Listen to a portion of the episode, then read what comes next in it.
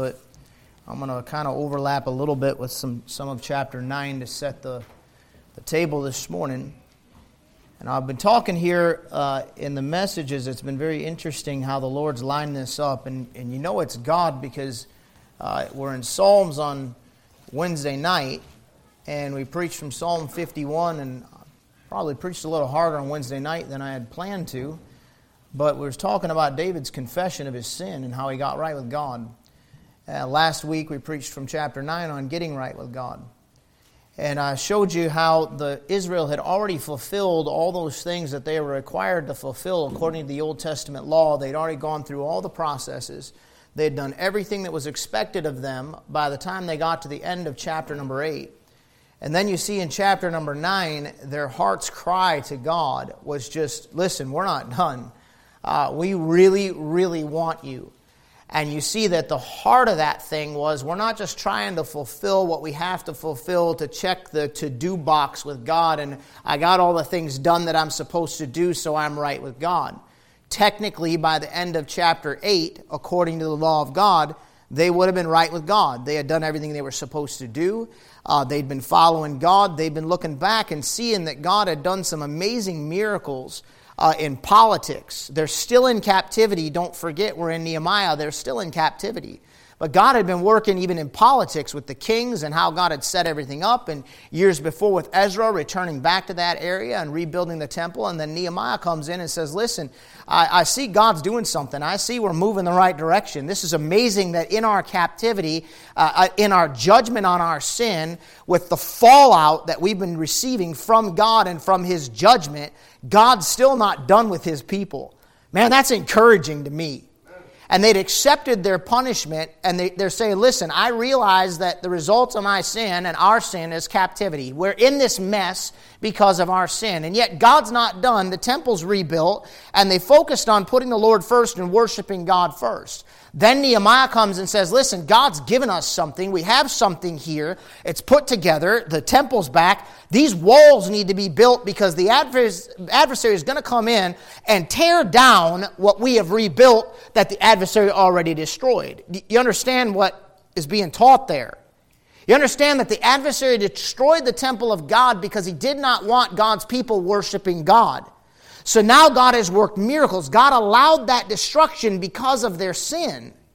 Now God has worked miracles and brought them back and rebuilt that temple, but that doesn't mean we can relax and say, look at what God's done. We're in our comfort zone like we talked about with David on Wednesday night.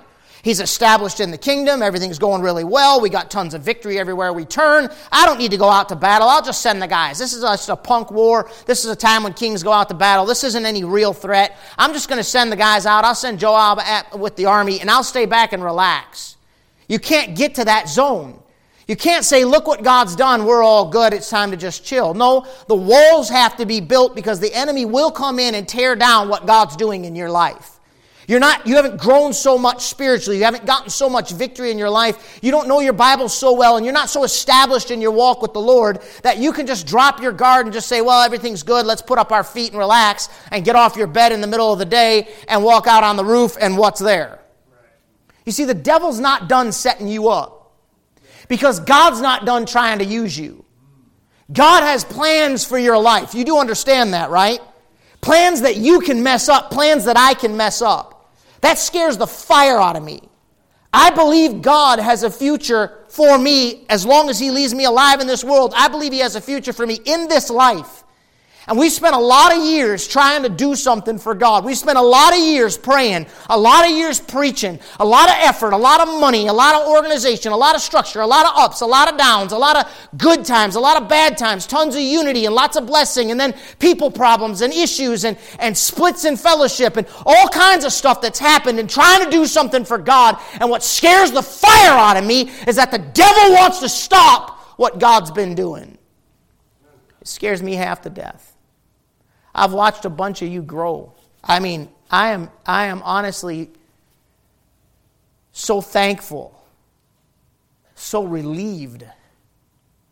I feel so much, I feel like I could be at that point where David would just kick his feet up and say everything's going to be all right. That's what I feel like right now.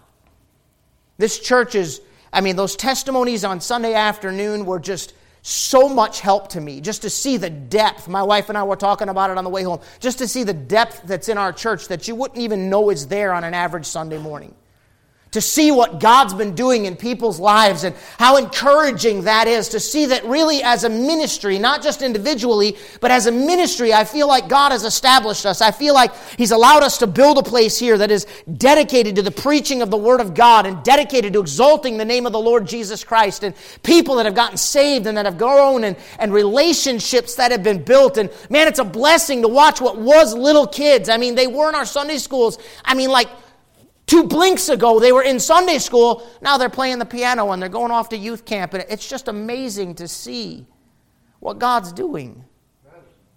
And you know what scares me? The devil's not going to sit back and say, oh, it's okay, leave him alone. Nehemiah said we need to get these walls built and make sure that those breaches are sealed, and we need to get the gates hung up. We need to make sure that we got this thing well defended and that we're keeping this thing exactly what God wants it to be because the devil will try to tear it down. You young people, just because you're doing well now, and we got a great youth group right now. I'm so impressed, it's not even funny. I have a tremendous amount of respect. Do you hear that? I mean, literally, I respect a teenager. I am I'm 44 years old, and I respect a teenager like a man would respect an older man. You understand what I'm saying? I respect a teenager in this day and age that will serve Jesus Christ and do right and take a stand for God, even when it costs some friends, they'll do right. And we got that right now. But I'm telling you that there are bridges you're going to cross where the devil is going to try to burn that bridge out and get you away from Jesus Christ. You're making that transition from being a kid and being a teenager into adulthood, and that, that crazy transition, the way your mind's going to change, the way your heart's going to change.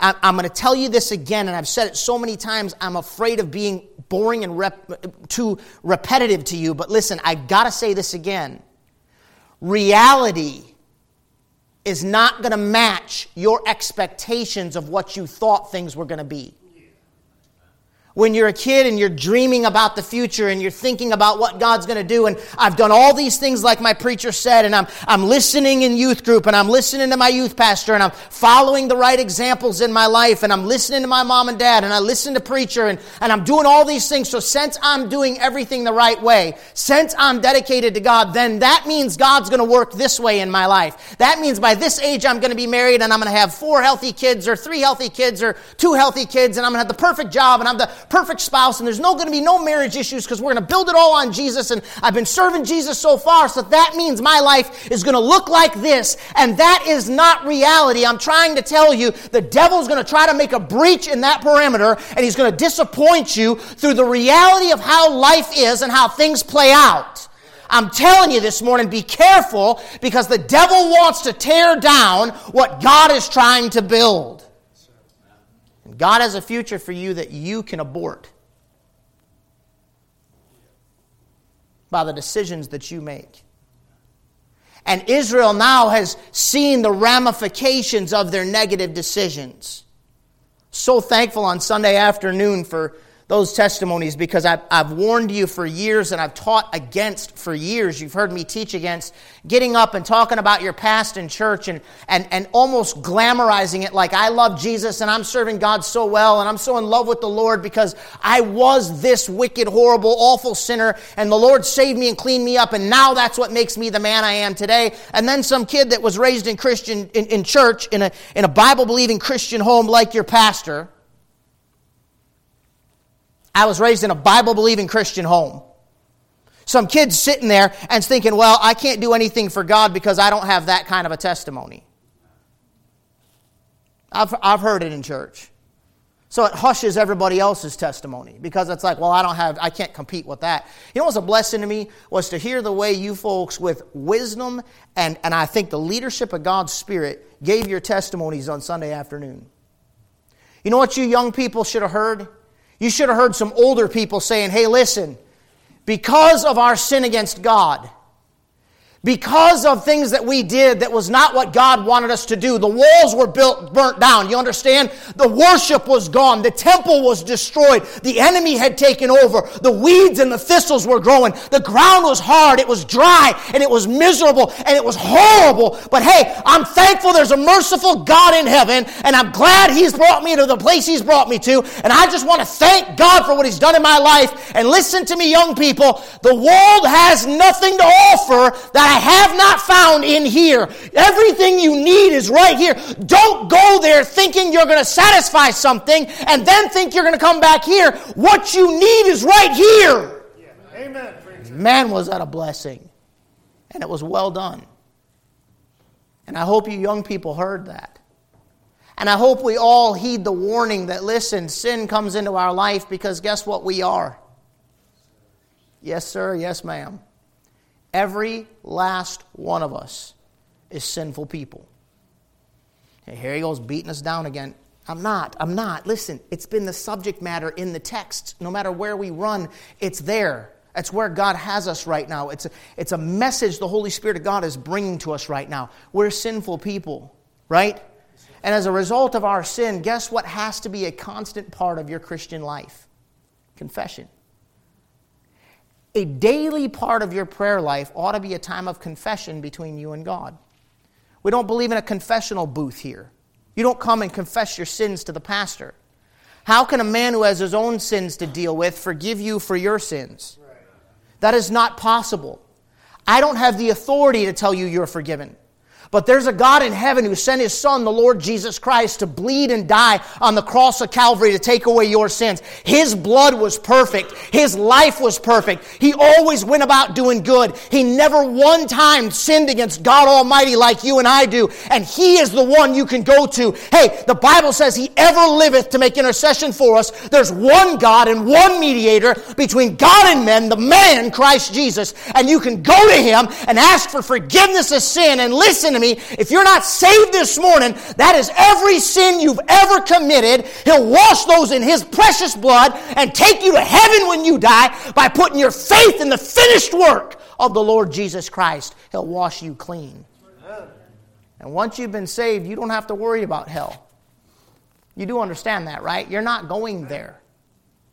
But what you do have to worry about is your sin influencing and impacting this life. Does that make sense? So I'm eternally secure because the blood of Jesus Christ washed me from all my sin, past, present, and future, the day I got saved.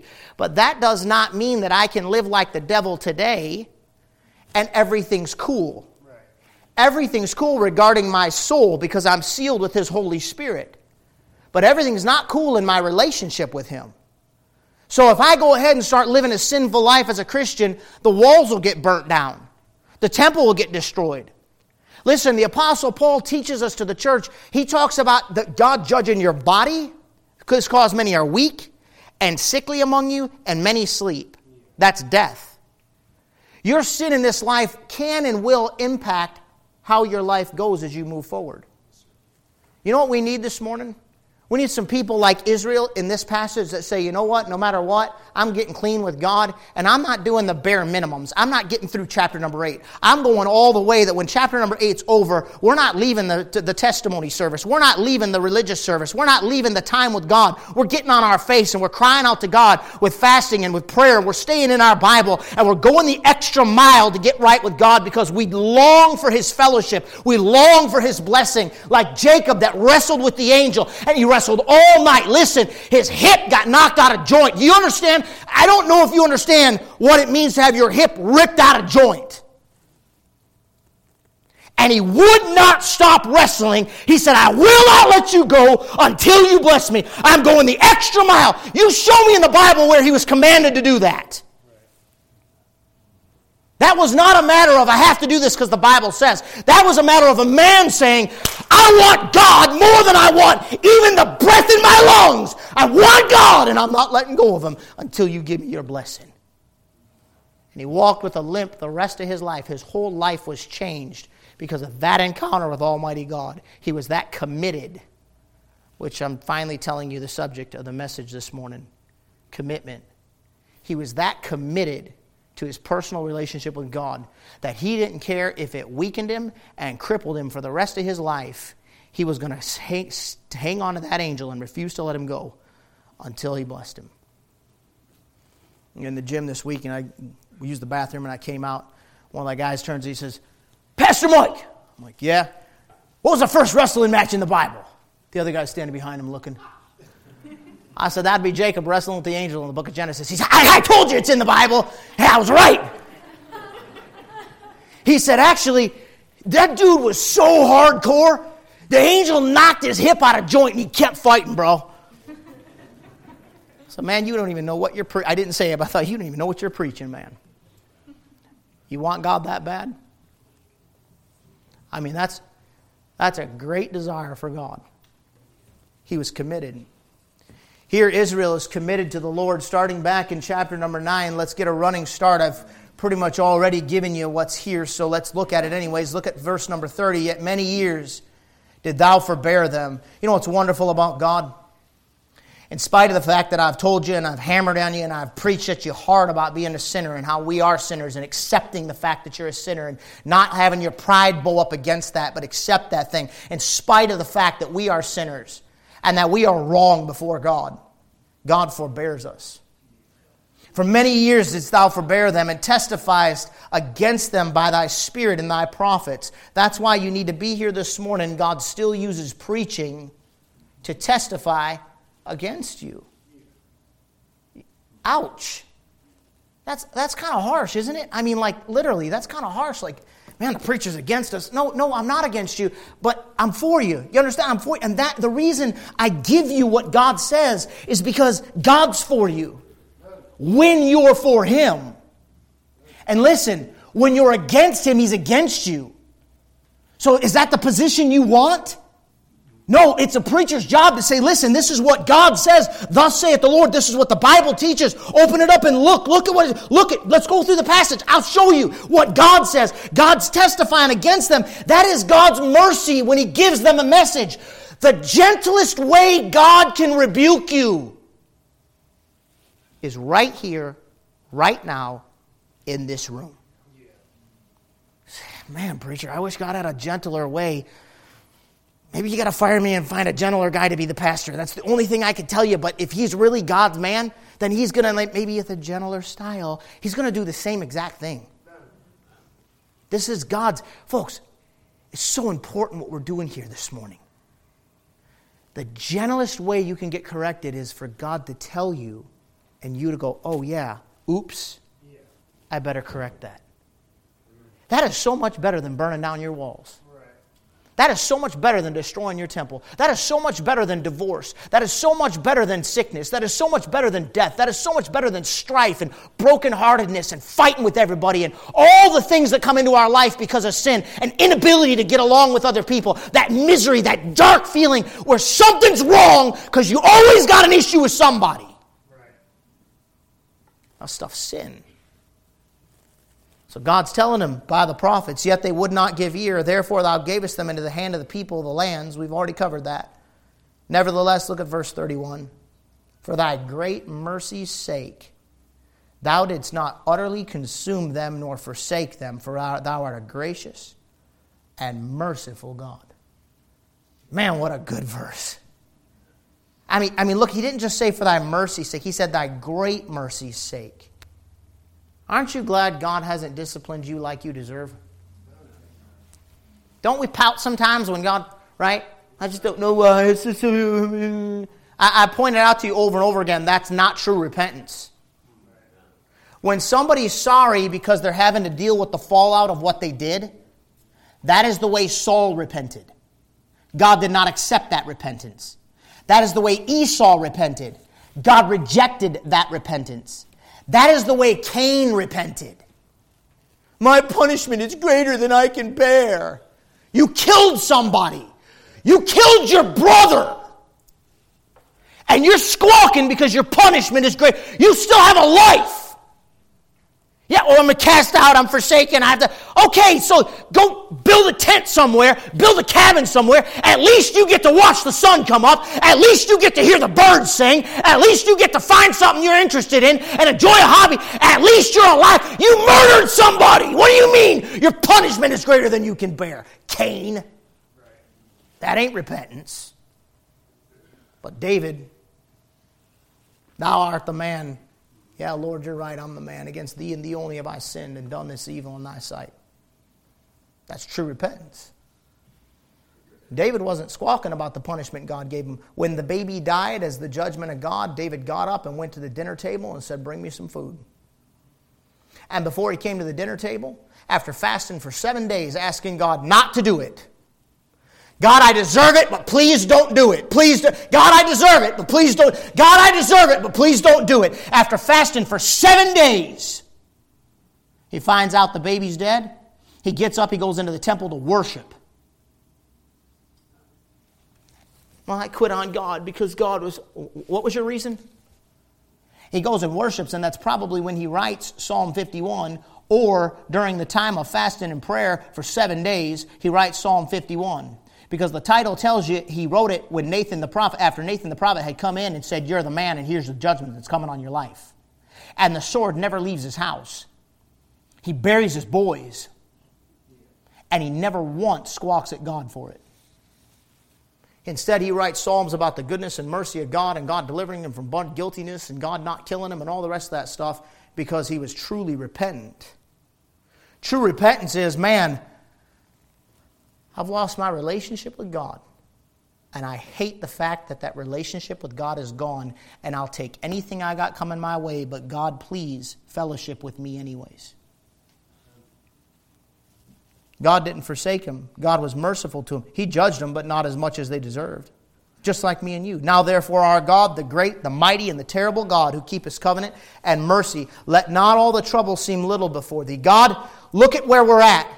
God, look at the mess we're in. And God, please, I know you're God. I, I realize you're sitting out in eternity somewhere. The heavens your throne, the earth is your footstool. I realize this entire universe that is so massive and vast to us is literally nothing to you. You could just smash it like that. I, I get that, but God, please don't let my problems, please, God, don't let my problems seem small to you.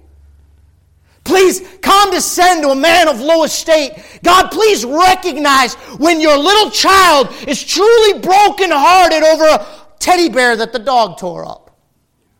Because it really hurts me. And please come down to where I'm at and weep with me. Please come down to where I'm at and comfort me. Please come down to where I'm at and sit beside me. Please come down to where I'm at and get me through this. Do you see how they really got right with God? They're not saying, God, listen, take away all the problems. They're saying, Lord, don't let the problems look small. They're rejoicing in the fact that He hasn't done more to them. They're recognizing their own sinfulness. He says, Let them not seem little before Thee that Thou come upon us and on our kings and on our princes and on our priests and on our prophets and our fathers and on all Thy people since the time of the kings of Assyria unto this day. Howbeit Thou art just in all that Thou hast brought upon us. You see that? Man, they really got right. These people are committed to God. Because they're saying, everything that's happened to me, God, you're right that it happened to me. For thou hast done right, and we have done wickedly. You ever deal with people that want to blame God? They always want to say, God did this and that's not fair, and I don't know why a loving God, and how would a loving God, why would a loving God let that happen? But then they want to justify themselves in the same breath. You see what that is? That is man taking God's place. That's not somebody really seeking God. Verse 34 Neither have our kings, our princes, our priests, our fathers kept thy law, nor hearkened unto thy commandments and thy testimonies wherewith thou didst testify against them. For they have not served thee in their kingdom. And in thy great goodness thou gavest them, and in a large and fat land which thou gavest before them, neither turned they from their wicked works. Behold, we are thy servants this day, and for the land that thou gavest unto our fathers to eat the fruit thereof and the good thereof, behold, we are servants in it. So what they're saying is, you gave us some great stuff, and as a result of our sinfulness, now the enemy is coming in and taking over, and we are servants in a place that we ought to be the beneficiaries of. Instead, we're here, sir, and they're getting rich off of us, off of our blessings. They've stolen them. Verse 37, and it yieldeth much increase unto the kings. whom thou hast set over us because of our sins. Also, they have dominion over our bodies and over our cattle. At their pleasure, we are in great distress. And because of all this, we make a sure covenant and write it. And our princes, Levites, and priests seal unto it. Now, here's what's crazy about that, and we're going to dive in, and I'm going to move fast. Here's what's crazy. They just got done saying, Look at the mess we're in, God. And it's a result of our sin and you've been merciful and gracious in not doing more damage to us than has been done. And so, what we're going to do, God, in the mess we're in, look on our mess. And while we're sitting here and they're getting rich on what's ours, we're going to make a commitment to you. I don't find them asking God to reverse it. They're recognizing the situation. They're asking God not to consider it little. They're accepting the judgment and they're saying, even if things stay just like this, God, we're making a commitment to you. And in chapter 10, verse number 1, now those that sealed were, and he goes into a list of names from verse number 1 down through verse number 27, all the leaders of Israel, all the people that were in positions of authority and leadership are saying, listen, God, we're making a commitment to you right here, right now, today, and we're sealing our names to it. We're not backing off. We're not quitting on you. We're accepting what has come upon us because you're God and we know your mercy and we know your goodness. What you do with us, you do. Did you hear me? What you do with me, you do. My life is not mine to control. If you bless me, great. If I stay here, I've already reaped more mercy and more grace and more goodness from God in one lifetime than I ever could possibly deserve, and my eternity looks phenomenal. I went from a beggar to a multi billionaire the day I trusted Jesus Christ as my Savior. Well, I'm just poor. I don't have money like other people. Are you saved? Do you not understand that you're a multi billionaire? Do you know the, you, the only difference is you don't have to wait for your daddy to die because he ain't going to die. You're going to die. And when you die, then you get it because the Bible says that he went to prepare a place for you. Hey, in my father's house, there are many mansions. I'm rich.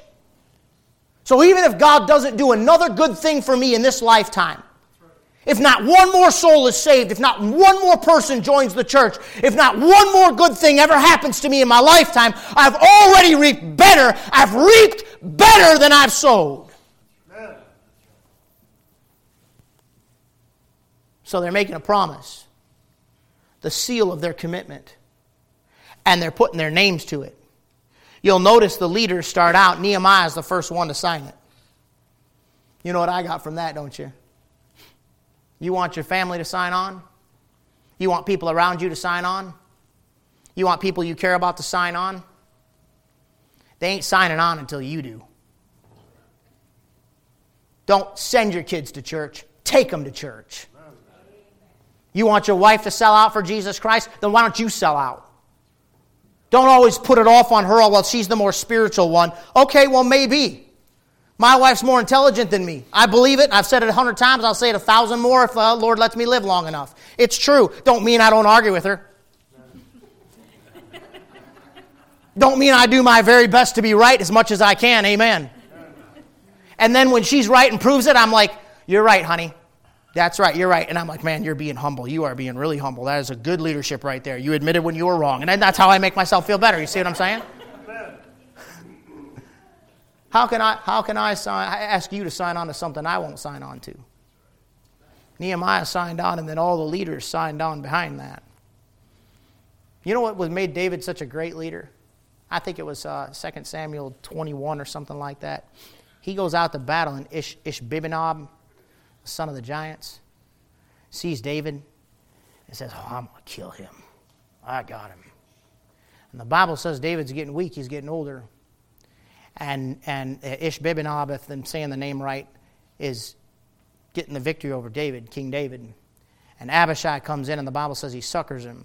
In other words, that means he supports him. He comes along beside him and he takes out that giant.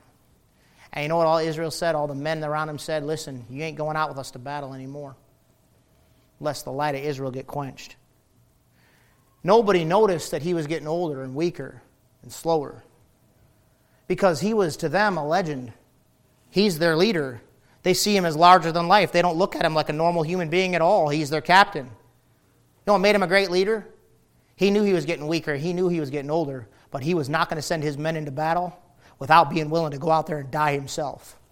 And he wasn't going to quit and back off and resign and take a, take a backseat position. He learned from the past. He wasn't taking a backseat position again until God showed it and it wasn't possible anymore, and his men supported it and said, You stay home and we'll fight. You've led us long enough. We can do it now. We got it. And at that point, then, he, that made him a great leader. He never asked anybody else to do anything he wouldn't do first. I'm talking about commitment this morning. I'm telling you that some of you have already made a commitment to God. Don't let the devil steal it because he will try. And some of you haven't made that commitment yet. But this morning, the Holy Spirit of God's putting His finger on that in your life and in your mind and in your heart. And I'm saying something. I'd be willing to go out on a limb right now. I'm not being charismatic with you. I'd be willing to go out on a limb right now and say, I'm saying something that the Lord already put in your head this week. Somebody. You need to get more involved. You need to be more faithful. You need to read your Bible more. You need to pray more. You need to be more real with me. You need to be more faithful to get to church. Somebody, you, you got to seal that commitment. You know, that's what's good about joining the church. I don't preach on this much, right? I don't push it much. I actually encourage everybody, so if you've been offended by this, just get in line because the whole church has been, okay?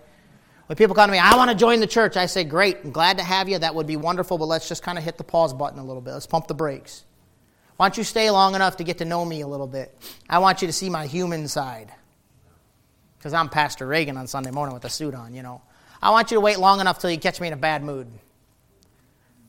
Long enough till, you know, I, I don't see you there and I don't shake your hand and say hi long enough till you feel like one of those messages was, boy, preachers aren't supposed to be snipering, but he was just coming right for me from the pulpit today. That was personal.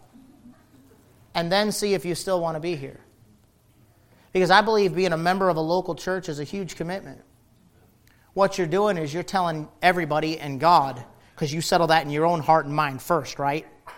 You came long enough to know the Holy Spirit was convicting you and helping you and feeding you, and you were getting what you needed from the services. And you're like, that had to be God. And God gave that witness first, right? In your mind?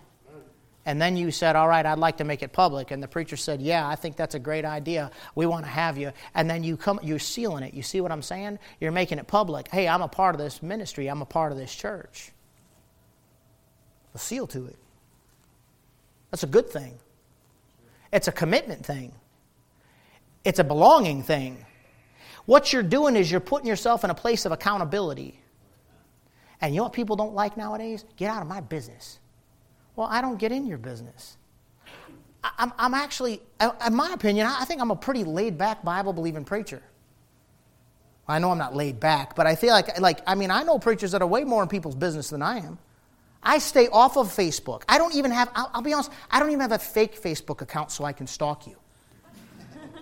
Now, I've heard preachers talk about that. I got a fake one. Know they don't know I'm watching. Like, what are you stinking bored, man? Like, I don't want to know. Okay, honestly, I, I got a bunch of sinners in my church. And listen, when God has me have to deal with something, it gets brought to my plate. In the meanwhile, I'd like some sinners to have a sanctuary to get to and get some preaching. If they'll take the preaching, if they aren't getting all upset about the preaching and mad at the if they'll keep coming there's some hope for them i want them here. I want them to grow. I want to give them time. I want god to do a work in their life. I'm not in your business. But there is accountability when you're associated with a bible believing church Years ago, rumor come to me because some punks out on the stinking street out there buying dope and everything from people in town and smoking dope and getting arrested and all the rest of that stuff. We've been trying to help them, and you know they're doing good for a while. So they come, hey, I want to wear one. Can I have one of the church shirts? And I was like, sure. You know, here's a church shirt. Idiots walking around town, church shirt on, smoking weed, buying dope. No, no, no, no. You understand? No. I don't care what anybody in the world says about me. If they think I'm overstepping or I'm some kind of a cult leader, let them say whatever they want. Give me the shirt back. You understand? Give it to me. or I'm gonna rip it off your back. You understand what I mean? Like that's not, I, I won't do that, but but give me the shirt back. You say why? Because you're representing this church. We have a, there's a commitment, there's accountability associated with it. We're representing the Lord Jesus Christ, and the King James Bible is the Word of God. We're not, over, we're not overbearing on that. And I don't think that's too much to ask. And if somebody else does, I don't apologize. That's ridiculous. You're getting arrested, you're getting handcuffed with our church shirt on. You're going to make it on the news with our church shirt on. And then you expect me, uh, oh, he's a cult leader. You're an idiot. There's, there's an expectation associated with serving Jesus Christ. I will say this while I'm at it. Do you know I've always had smokers that were members of my church? I don't care. I don't care what the brother. You realize you can't win for losing. You're going to get shot at from one side or the other. He's so domineering and controlling and in everybody's business. He's so liberal. I can't believe he's even a Bible believer. I really don't care. What I want to do is please Jesus Christ and do what's right. And I've never had smokers split my church. And nowadays, everybody knows how bad it is for you, anyhow, that the kids have to be half like nuts to even start, anyways. You heard me say that, right, kids? You're half nuts to start smoking, anyhow. It ain't cool, and it don't look cool, and it makes you stink, and you look ugly, and you're to die, you're to end your life early. Keep it up. Now, you want to do it? Go ahead. Why don't you talk to some of these other people around here that would do anything to get off it? And some of them that have and went through absolute heck doing it. Talk to them, and then come back to me again. Talk to some of these adults that got deceived by that stuff. You see, what are you talking about, preacher? Well, I'm talking about sealing your name to it and accepting the accountability that comes with it. And I don't think I'm overbearing. I don't walk up to your car and ask you what kind of music you're listening to. But I will preach at you about getting the junk out and listening to God's music. And I won't apologize for it. You can't possibly plug that stuff in and pump your head full of the world's garbage and think you're walking with Jesus Christ. You're trying to get the victory over fornication and drugs and alcohol and pornography and everything else going on in this world nowadays, and your thought life and everything else. You're trying to get the victory, and you're going to turn that stuff on in the car, and then you're going to tell me you're walking with Jesus. Come on, man. I know how hard it is to walk with Jesus, and I inundate myself with the Bible. I inundate myself with study. I inundate myself with good, clean music, and I know how hard it is to walk with Jesus Christ. Don't even give me that other stuff. But that ain't on the checklist to join the church, is it? See how weird people get? Well, I just, I don't, I don't want the accountability. Why won't you? You know what the problem is? It's commitment. You aren't burning those bridges. You're giving yourself an escape route. You're half in. You're not truly committed to sealing your name to say, listen, come hell or high water, I'm serving Jesus Christ. They sealed their name to it, and you ought to seal your name to it this morning. But that leads me to the second point that we've already sort of gray lined over a little bit into separation.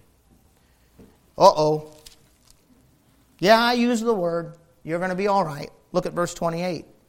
The rest of the people, see, once they saw their leaders doing it, the rest of the people, the priests, the Levites, the porters, the singers, the Nethinims, and all they that what? Separated themselves from what?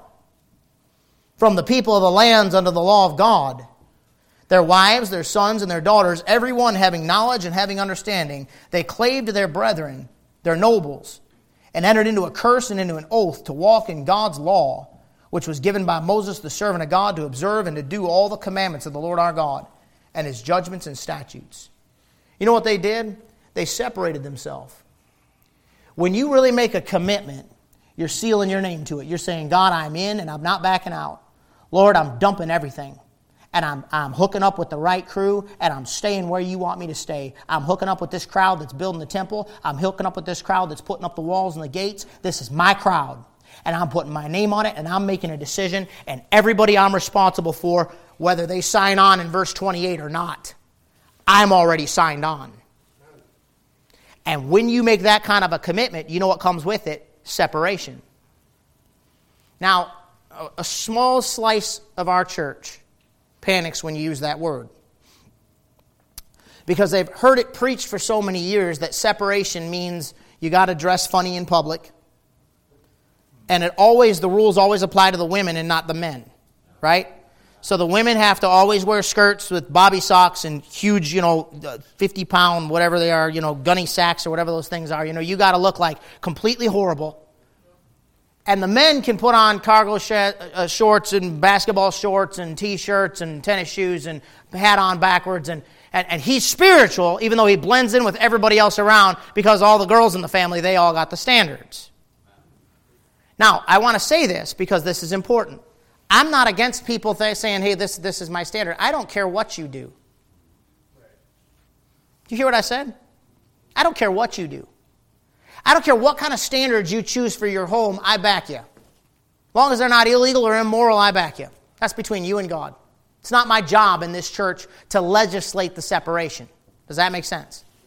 Okay, that being said, some things are scriptural. And if you're truly going to be separated unto God, committed to God, then you're going to get away from the people of the land in verse number 28. You see that? In verse number 28, they says this, they separated themselves from the people of the lands unto the law of their God. I don't, I don't understand how God's people can claim that they're serving God and be best buddies with people that aren't serving God. How does that work?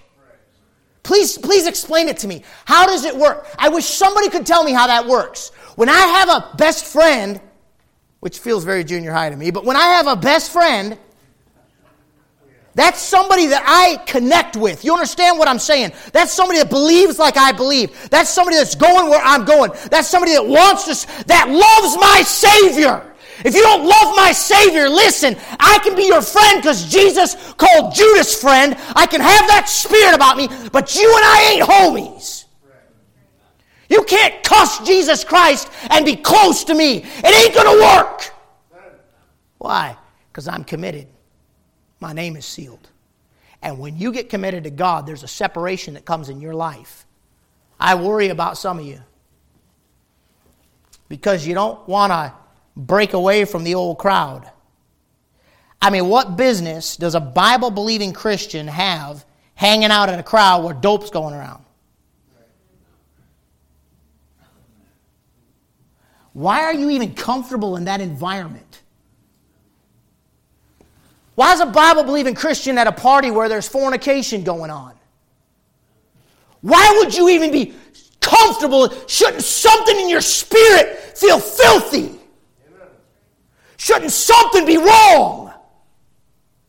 Why are you comfortable going to a bar Well, hey, listen, they wait till it's dark and they keep it dark? Men love darkness rather than light because their deeds. Why are you there? What fruit comes out of it? Pulled over on the way home? What fruit? Why are you connected to people that aren't loving God and serving God?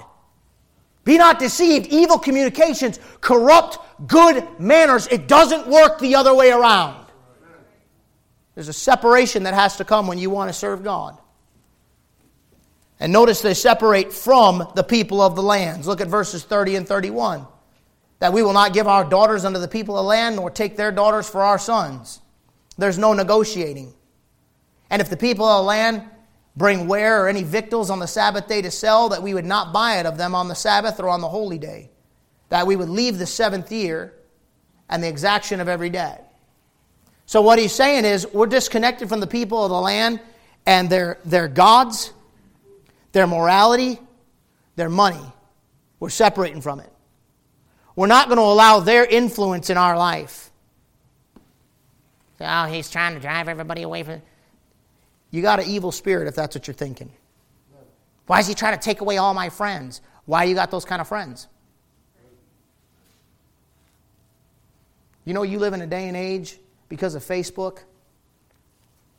You can be influenced literally by demonic spirits and not know it. Don't you know the principalities and powers have ways of getting thoughts in your mind without giving them extra avenues? I'm telling you what that is. That's gates off. That's breaches in the wall. Why are you follow, following? You can unfollow, can't you? It drives me crazy. Everybody has followers. It just the whole concept of that, the whole thing's so twisted upside down and inside out. They have manipulated the psychology of human nature and worked their way into human emotions to make people feel like there's something they're not in a virtual world. That's right. And it's hurting the church. How many followers do you have? I'll just tell you, most people that have 300 followers have zero followers. They're not a stinking leader. Make everybody feel like they got followers. Why you following? I'm following so and so. Really? What are you following? I don't even care what they say. Do you know what they said about you? No. And leave me in my blissful ignorance, please. Because I'm going to sleep like a baby tonight. They, they, they ain't going to, well, I don't want them to hurt the church. Listen to me. People that listen to evil people are not hurting the church if they believe what evil people say about the church. Does that make sense to you? Because most people, if they're seeking truth, can judge the spirit of the individual speaking and say, wow, if they hate that church, we must love it. Let's go. Amen. Do you understand what I'm saying? So don't get worked up. I've told people a hundred times do not allow your Thanksgiving and Christmas to be ruined because you're defending Pastor Reagan because your family doesn't like me. How's that for a cult leader? So I'm a big boy, leave it alone. Why? Because you know what I hope? I hope someday you can build that relationship with those family members and the Holy Spirit of God, maybe when they get to the right point in their life and some things are going on, they say, you know what, I don't like the guy's personality and I've never liked his preaching much, but I do know a place I can go and get cleaned up. I do know a guy I can go to, and I'll bet you that guy, I'll bet you that guy, as tough as he is, I'll bet you that guy will forgive me and help me in a heartbeat. And you could say, yeah, why don't you come? Well, you know what I said about him? He don't care. He don't care. He probably don't even know, and if he does know, he don't care what you said. My dad always says empty barrels make the most noise. You know, don't worry about them. Let them talk. You separate from this stuff. Why? Because it pollutes your thinking. See, separation today is not just going to the parties and all that stuff. In the day and age you live in, separation has to do with what you're allowing to influence you by what you're reading, who you're listening to, what you're looking at, what you're following. Folks, there's a spirit in this world that has lowered the standards so low, and they've repeated it and repeated it and repeated it and repeated it and repeated it and repeated it and repeated it and repeated it and repeated it and repeated it until your mind, humanly speaking, your mind begins to accept it as truth, and you get programmed to respond that way to this statement. And then the preacher gets up and says, well, homosexuality is wicked and sodomy, God hates it and it's an abomination to God. And you go, oh, should he talk like that? You're not separated. You've been inundated by the people of this land so much, and it's, been, it's the familiarity, folks. It's just the, they get desensitized to it. What would have shocked us when we were teenagers, when we were first married, like, oh, our kids are like, ugh, they're just used to it. Right. In public. You know what it is? It's a desensitization. You know what God wants out of you and I? A commitment to Him. And if you're committed to Him, you're going to seal your name to it. And if you're committed to Him, you're going to be separated to truth. And you're going to look at truth. Now, forgive me for this. I know some people have a hard time with this. My personality, it makes it easier for me to grab this but I need you to try to grab this. You need to be so committed to truth that your emotions have nothing to do with the issue. Did you hear me? My emotions don't matter. What is the truth? And if that's the truth, that's where I stand, regardless of how I feel. You get somebody to that point in their walk with Jesus Christ, and you got somebody that's going to make it. You got somebody that loves truth that much, you got somebody that'll stick. You got somebody committed. That's separation. Separation's from the people of the land, but it's unto, verse 28, the law of God. They separated themselves from the people of the lands unto the law of God. See it? Look at verse 29. They clave to their brethren, their nobles, and entered into a curse and into an oath to walk in God's law, which was given by Moses, the servant of the Lord, and to observe and do all the commandments of the Lord, our Lord, and his judgments and his statutes. Notice the scriptures associated with the commitment. Now, here's the beautiful thing, and this is to wrap up the whole message. They're committed to God. But what does that mean? I'm signing my name to it. I'm not backing off. This is it. This is where I'm going to be. I mean, when Sunday morning at 10:30 a.m., I'm going to be at 52909 10 Mile Road in South Lyon, Michigan, because that's where I've signed my name to. That's where the law of God is opened. That's where people that are separated to God are. And I'm going to start my week on the first day of the week. Verse number 29, they clave. What are they cleaving to? To their brethren and their nobles for what? To walk in the law of God. You see it? You know what the devil wants to do? He wants to separate you from the church so he can burn down those walls and destroy that worship. So he can keep you from getting fed. They were singing, Fill my cup, fill it up, and make me whole. You know, the devil the devil don't want you getting your cup full. He wants to pump your brain full of garbage all week long and then rob you of the place God wants you to be to help you wash that stuff out and get you a good start on the first day of the week. Hebrews tells you, not forsaking the assembling yourselves together as the manner of some is. God set up the church. That thing was revealed to the Apostle Paul by God as God's program for the day and age you live in. Hey, man, you don't have to make booths and live in them for a week. You don't have to offer a bunch of sacrifices.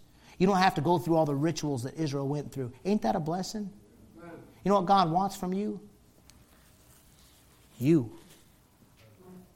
He wants you to sign your name to it. He wants you to separate unto it. And He wants you to separate unto and sign your name to something specific. It's not like this random religion. It makes me feel good. Well, we don't do this and we don't go there and we don't drink this and we don't wear that and we don't do this and we don't do that. Why? Well, because like I think there's a verse somewhere in the Bible, and yeah, isn't that isn't that what that verse? I think that yeah, that's what the, my preacher said it means. That I think that's what that means. That's not what we're doing here. He's very specific about what they're separating to. There's a clear instruction manual that they all are being taught, that's being read and being explained and being detailed and being publicly taught to the people. And it all makes perfect sense because they're seeing it right there in the law of God. And that's what they're in love with, is that book. You cannot tell me you love Jesus Christ and hate your Bible. You, it, it, it, you don't even know what Jesus you're worshiping without a Bible. Why do we gather on the first day of the week? Tradition, culture? Or do you know that in the book of Acts they gathered on the first day of the week? And Paul instructed them in Corinthians on the first day of the week. And all the way throughout that thing, the New Testament church gathered. You know why? Jesus Christ rose on the first day of the week. We're gathering to say we got a risen Savior and a live, real relationship, and He's active and He can do something for us, and we get to do something for Him. And I want to cleave to that group of people. I want to be committed to that work. I want Him to have my week. I want to serve the Lord every day of my life, every week of my life, every month of my life. I want to serve Him every year of my life. And one of the ways to ensure I'll do that is the first day of every week, I'm going to be where God would have me to be with the people of God and I'm going to find out what the book of God has to say, and I'm going to start my week out right. I commend you for being here this morning. You come here to church because you're starting out your week on the right foot. And that's great. Some of you feel bad. I don't come back Sunday night. I don't come back Wednesday night. And when did I ever pressure you about that? Now, if you used to come Sunday night and Wednesday night, you don't anymore, maybe you need to do a gut check. Maybe your interests are dying. Maybe your appetite's dying. And those of you that do come back, don't back off. But leave other people alone if they only come Sunday morning. I'd rather them come here Sunday morning than go somewhere else, wouldn't you? If they'll put up with this kind of preaching, they are very, very, very elite in the day and age you live in. But make sure you have a commitment to God and you pray about what that commitment is and don't back off on that commitment. Why? Because there's that book that they needed. They go down through here and throughout the chapter, you can read it later. They dedicate to giving, they dedicate to all that kind of stuff to make that work go and to see God do something. But look down at verse number 39, please. For the children of Israel and the children of Levi shall bring the offering of the corn, of the new wine, and the oil into the chambers where are the vessels of the sanctuary, and the priests that minister, and the porters, and the singers? And we will not forsake the house of our God. You know what I found interesting about that is there's a picture there of what we're doing here, and we're told again in Hebrews not to forsake the assembling of ourselves together. But what's interesting to me is that they're, they're bringing all these offerings and all this stuff, but look at what's in the chambers. Where are the vessels of the sanctuary? And the priests that minister. You know, you know what this is about? This is about you getting ministered to from this book by the preacher so that you can be God's vessel. Aren't we his vessels? Yes, sir. you can be God's vessel to go out there in that world and do the work God has for you to do all week and serve Him. You know why you need to be here? Because fill my cup, fill it up. Aren't you a vessel? What are you full of? How are you going to get full of God if you don't have give God an opportunity to do something supernatural? Listen, it's supernatural when you walk into church and the preacher preaches a message and God's reading your personal business. Now, where are you going to see any kind of miracles going on in this day and age with Israel being off the scene and the sign miracles we'll talk about tonight being gone? Where are you going to see any kind of miracle like that on a faithful, regular basis where you watch yourself get victory and change and get clarity and figure out your life one day at a time? Where, where are you going to go? You know what you need? You need what's going on right here this morning. You need to be committed to it. It's not a matter of getting you committed to the church. It's a matter of getting you committed to God and the work He's doing in your life. Why? So you can put all that stuff in the past behind. You can get right with God, and you can move forward at the rest of your life, and you can just, listen, like my dad said it this way. He said, There's no stains on the pages of tomorrow. That's right. Those pages are all blank. What are you writing on them? My mom told me this week, trying to talk to me about taking care of myself. You know, you're going to get hurt in jujitsu. And she says, What you do in your 40s, you'll pay for in your 50s. What you do in your 50s, you'll pay for in your 60s. She's right. Some prices are worth it. Let me ask you is the price you pay for serving God worth it? Are you committed? This morning, if you're not, you need to get committed. And if you are committed, you need to ask God to help you put up gates and bars and breaches repaired and all the rest of that stuff to keep that commitment because the devil's going to want to rob you of what God's trying to do in your life. Let's stand to our feet this morning with our heads bowed and eyes closed, please.